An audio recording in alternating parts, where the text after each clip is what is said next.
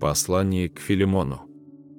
Павел, узник Иисуса Христа, и Тимофей, брат, Филимону возлюбленному и сотруднику нашему, и Апфии, сестре возлюбленной, и Архипу, сподвижнику нашему, и домашней твоей церкви, благодать вам и мир от Бога Отца нашего и Господа Иисуса Христа.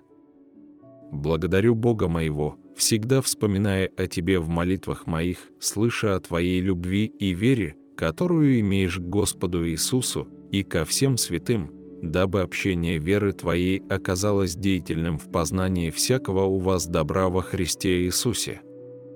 Ибо мы имеем великую радость и утешение в любви Твоей, потому что Тобою, брат, успокоены сердца святых.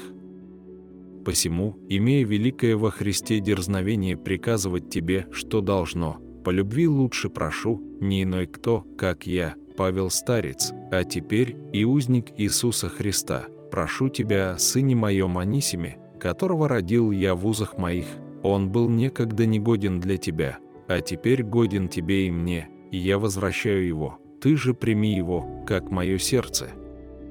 Я хотел при себе удержать его, дабы он вместо тебя послужил мне в узах за благовествование, но без твоего согласия ничего не хотел сделать, чтобы доброе дело твое было не вынуждено, а добровольно. Ибо, может быть, он для того на время отлучился, чтобы тебе принять его навсегда, не как уже раба, но выше раба, брата возлюбленного, особенно мне, а тем больше тебе, и по плоти, и в Господе. Итак, если ты имеешь общение со мною, то прими его, как меня. Если же он чем обидел тебя или должен, считай это на мне. Я, Павел, написал моей рукою, я заплачу, не говорю тебе о том, что ты и самим собою мне должен.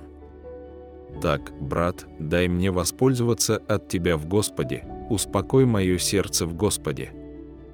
Надеясь на послушание твое, я написал к тебе, зная, что ты сделаешь и более, нежели говорю.